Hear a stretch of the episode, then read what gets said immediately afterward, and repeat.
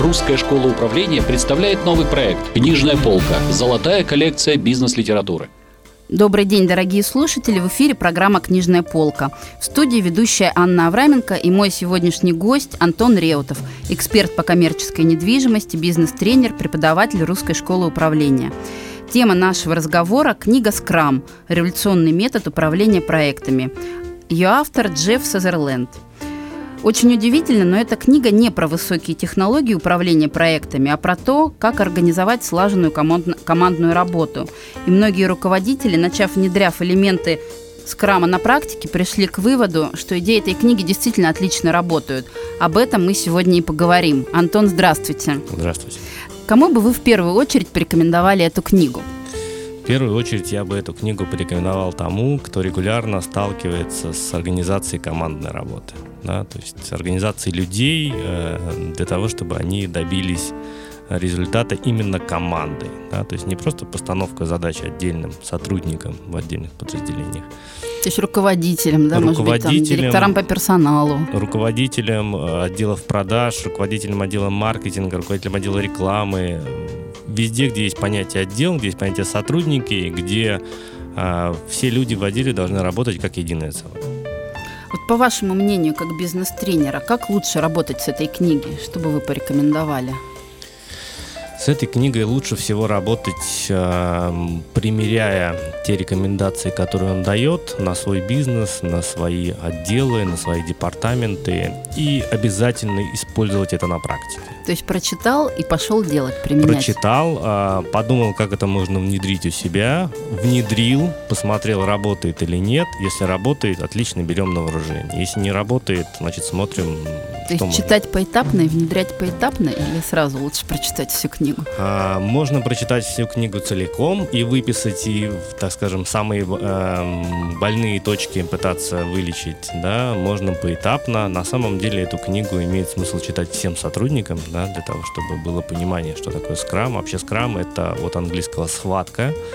А, в бейсболе есть такое понятие, когда все игроки собираются, и у них единая цель, да, завладеть мячом. Неважно, что ты будешь делать, неважно, как ты будешь делать, тебе не дают конкретных указаний, у тебя должен быть мяч, у команды должен быть мяч. И там на второй план уходит внутренняя конкуренция. Я первый добегу, я брошу, да. Там задача не добежать, доплыть первому, а задача, чтобы мяч был у команды, да, и мяч долетел в нужную точку именно вот в этот момент времени. А в чем революционность этой технологии Scrum? Революционность в том, что мы очень хорошо на, в теории понимаем, что такое командная работа, да, вот мы видим, там, не знаю, грибцы в лодке, они гребут, у каждого есть свой ритм, каждый вкладывает усилия, но при этом прекрасно понимаем, что сейчас один из грибцов э, служит весла, лодка продолжит свое движение, да, он может даже делать вид, что он там прикладывает усилия, но работать в полсилы. Да? Потом второй может также сделать. И в итоге финиша достигают не эта лодка, а та, которая работала даже не с точки зрения как единая команда, а с точки зрения постоянного видения цели, потому что постоянно работать на... То есть мы опять говорим про ритмичность. Да, опять возникает вопрос ритмичности и работы с отдыхом и с максимальными усилиями. Вы как считаете, вот самые эффективные сотрудники руководители, это самые ритмичные, самые стабильные? Э, самые эффективные это те сотрудники, которые могут э, дать результат в команде больше, чем результат поодиночке. Здорово. Скажите, пожалуйста, вот, э, методология Scrum, да, а что является наиболее сильной ее стороной? Ну, давайте два слова, значит, откуда она появилась на нашем рынке и почему вот сейчас так модно. И как давно появилась? Да, на самом деле ей уже больше 20 лет, если брать историю. А, почему скрам сейчас так стало модно? Потому что а, рынок и а, все бизнес-процессы меняются настолько быстро, что если не давать эффективность в единицу времени выше, это будет работа ради работы. Да? Посмотрите любую сферу бизнеса. Да? Тот, кто первый вывел продукт на рынок, тот, кто придумал э, какую-то инновацию, да, тот имеет возможность в течение нескольких месяцев зарабатывать и снимать сливки с рынка, потому что конкуренты тут же переориентируются. Возьмите войну там iPhone и Samsung, возьмите там автопроизводителей. Как только новинка появилась, на следующем автосалоне, на следующем э, в электронной выставке... Дубль появля... 2. Да, дубль 2, начинают копировать. Но на самом деле э, ценность э, скрама состоит в том, чтобы гибко реагировать на меняющуюся ситуацию. Да? То есть ситуация поменялась, мы переориентировались, и э, выполняем уже те То задачи. Это технология которые... из области управления изменениями, получается, да? Да, именно так. Плюс Scrum позволяет, э, давайте на практическом примере, да, вот если вы ставите задачу дизайнеру, допустим, сделать ремонт в вашей квартире, вы говорите, я хочу здесь в светлых тонах, я хочу здесь поменьше стекла, я хочу побольше, значит, там мягких тканей и так далее, и так далее очень четко ставите техническое задание дизайнеру, говорите, какие ткани, какие материалы, какой цвет. Он говорит, супер, приходите через два месяца, все будет готово. Через два месяца вы приходите в свою квартиру, говорите, о, я не это совсем имел в виду. Я имел в виду светлые тона, но синий я ненавижу, да я вот не хочу, а мне не нужны вот эти вот тумбочки там и так далее, и так далее. Мне цветы я не люблю. Дизайнер говорит, ну это же в техническом задании, вы говорите, вы его неправильно поняли. Mm-hmm. Вот Скрам позв... известная философская проблема понимания. Именно так, потому что Скрам позволяет э, составить техническое задание, а потом вы в процессе, вы говорите, я через два дня приду и посмотрю, что вы делаете, да? И вы вносите коррективы, чтобы через два месяца получить ровно то, что вы хотите. То есть вы постоянно сверяетесь с тем, что делают там, дизайнеры, Постоянная обратная связь. Постоянная обратная связь, да. То есть ценность в гибкости и ценность в получении продукта быстрее именно того, который нужен заказчику. Антон, вот в своей книге Джефф Сазерленд пишет о том, что у традиционного подхода к реализации проектов в виде каскадной модели имеется масса недостатков. Вот э, что это за недостатки, э, поскольку именно традиционный подход используется во многих проектах? Ну, каскадная модель, она до сих пор используется, и э, ценность ее в том, что она хорошо позволяет формализовать большие процессы на крупных предприятиях, да, потому что на крупном предприятии вы не сможете каждый день собирать всех сотрудников и проводить э, летучки на 15 минут, да, потому что там сотрудников несколько тысяч. Митинги. Митинги, да. Э, при этом недостаток каскадной модели основной в том, что она, э, позва... так скажем, вы ставите план, да, вы его прописываете поэтапно. Откуда появилось э, понятие каскадный? То есть так каскад. То есть мы сделали первую часть, перешли ко второй части, закончили вторую, перешли к третьей.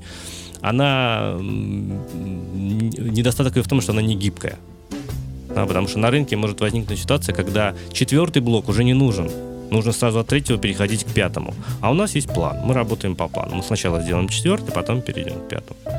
Вот в этом основной недостаток. То есть она не позволяет гибко реагировать на меняющуюся ситуацию. Автор книги, как известно, он программист. Да? Это вот с вашей точки зрения ограничивает сферу применения разработанной методологии Scrum? Может быть, имеет смысл использовать Scrum только в высокотехнологических отраслях? Откуда она самородом? Автор приводит очень хороший пример, который как раз э, говорит о том, что эту технологию можно использовать в совершенно разных отраслях. Э, пример состоит в том, что его сын, работая в команде National Broadcasting Radio на площади Тахрир в Египте, показал, что методология Scrum работает. Пример состоит в том, что съемочная группа, которую отправили э, снимать репортажи из Египта, оказалась отрезанной от большого мира. У них не было интернета, у них не работала сотовая связь, но им нужно было два раза в сутки через 12 часов выходить в эфир. Вот. И у сына автора этой книги стояла одна задача. Группа должна выдавать по два репортажа в сутки. Да? Это значит, что съемочной бригаде нужно обеспечить гостиницу, нужно подзаряжать аккумуляторы видеокамер, люди должны регулярно питаться, да, отдыхать. И при этом не было указаний сверху. Вот это одна из таких особенностей скрама. Руководство не стоит за сотрудниками и не говорит, делай вот так, делай вот так.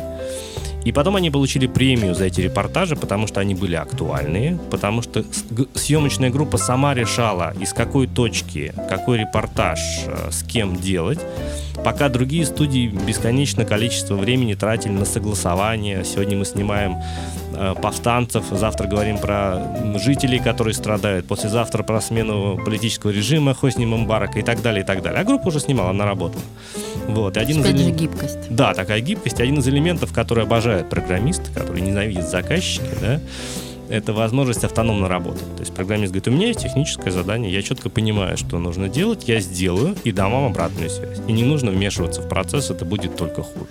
Понятно. А приводит ли автор примеры успешного внедрения скрамов в э, каких-то других компаниях?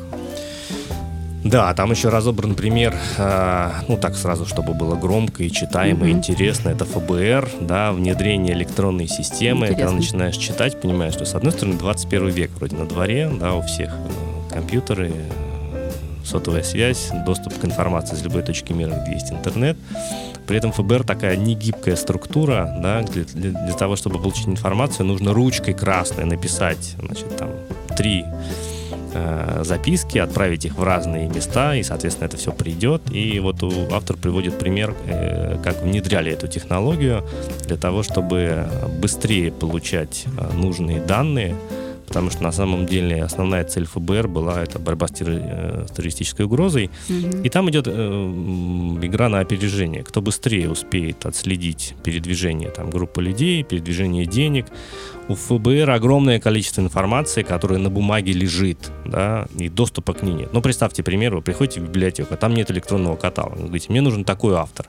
Он говорит, ну, это где-то там третий ряд, где-то 15 полка примерно, вот там поищите, да. Mm-hmm. Вы говорите, она вообще есть, эта книга? Ну, должна быть, да. Когда есть электронный каталог, вы приходите, две секунды, и вам сказали, знаете, книга есть, вот такой-то номер, сейчас мы вам ее принесем. А скажите, пожалуйста, а требует ли скрам вообще внедрения каких-то дорогостоящих инструментов? Ну, на самом деле, можно потратить любой бюджет, да, было бы желание. А, основная ценность скрама в том, что это работа людей, небольшой группы, это регулярные совещания, и это постоянная обратная связь.